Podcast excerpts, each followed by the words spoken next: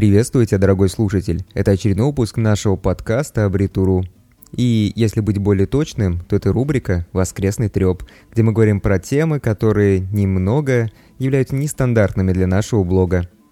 Сегодня мы будем говорить про эти современные технологии. Вот эти смартфоны, гаджеты, различные приложения. Это все стало огромной частью нашей жизни. И давайте будем максимально честны перед собой и передо мной. Я не могу без смартфона, и более чем уверен, что, наверное, каждый из вас тоже. Даже если я передвигаюсь по квартире, то мой смартфон передвигается вместе со мной. На самом деле это очень здорово и удобно, но вот знаете ли вы, что ваш смартфон можно легко прослушать? И самое главное, вот знаете ли вы, как можно избежать прослушки нашего смартфона? Вот большинство этих всех современных гаджетов, они не могут похвастаться стопроцентной защитой наших данных. К примеру, совсем недавно был огромный скандал на тему айфоновского FaceTime, который позволял любому человеку прослушать другой iPhone в любое время, когда и кому захочется. Вот и получается, что дыры в безопасности есть, и эти дыры, они настолько огромны, что сравнить их можно разве что с небоскребами. Целых три года назад мы написали неплохую статью о том, как можно прочитать чужую смс-переписку, используя его смартфон – за три года программы существенно обновились, но там в целом способы остаются актуальными. Вот только в любом случае у данного способа есть один, единственный, но огромный минус. Вам нужен доступ к смартфону, чтобы установить и настроить программное обеспечение. Но на самом деле наша практика и опыт показывают, что ситуация много хуже. Ведь следить за нами могут даже те люди, которые физически доступ к нашему телефону не получали – Практика показывает, что даже самые защищенные системы позволяют следить за нами. В качестве примера опять возьмем iPhone, где многие из программ недавно записывали все действия с экрана пользователей, включая данные кредитных карт, пароли и так далее. И вот самое печальное, что как бы, да, сами Apple про это знали, и данные этих кредитных карт якобы должны были замыливаться, на исходных видеофайлах, но, как оказалось, нет, далеко не всегда все замыливалось, и тут вопрос только в том, вот та компания, которая сохраняет у себя эти данные, насколько она халатно к этому относится.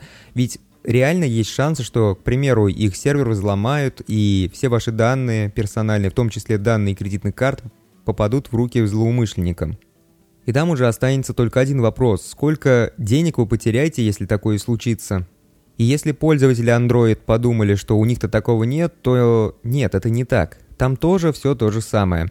И на самом деле шпионить за нами могут даже самые безобидные на первый взгляд приложения. К примеру, вы зашли в Play Market, нашли там какой-то фонарик, устанавливаете его, а он запрашивает доступ к контактам, смс-кам, галерее и зачем-то еще даже к микрофону. Вопрос, зачем ему это, непонятно.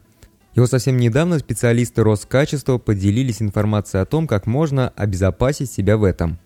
Во-первых, специалисты Роскачества рекомендуют внимательно читать все разрешения, которые запрашивают приложения. Наши люди очень невнимательны, и в этом они часто разрешают себе ничего не читать. Они просто соглашаются, жмут ОК и начинают использовать приложение – а ведь на самом деле желательно никогда не разрешать доступ, к примеру, к смс-сообщению, к микрофону и к камере любому приложению, которое не требует именно эту функцию активно использовать. Зачем фонарику записывать звук? А еще наши люди очень не любят покупать софт, поэтому очень часто скачивают различный взломанный софт на каких-то сторонних ресурсах. Специалисты рекомендуют скачивать софт только с официальных магазинов приложений. Я вам этого советовать не буду, ибо иногда охота пощупать софт перед покупкой а многие производители такую возможность нам не дают.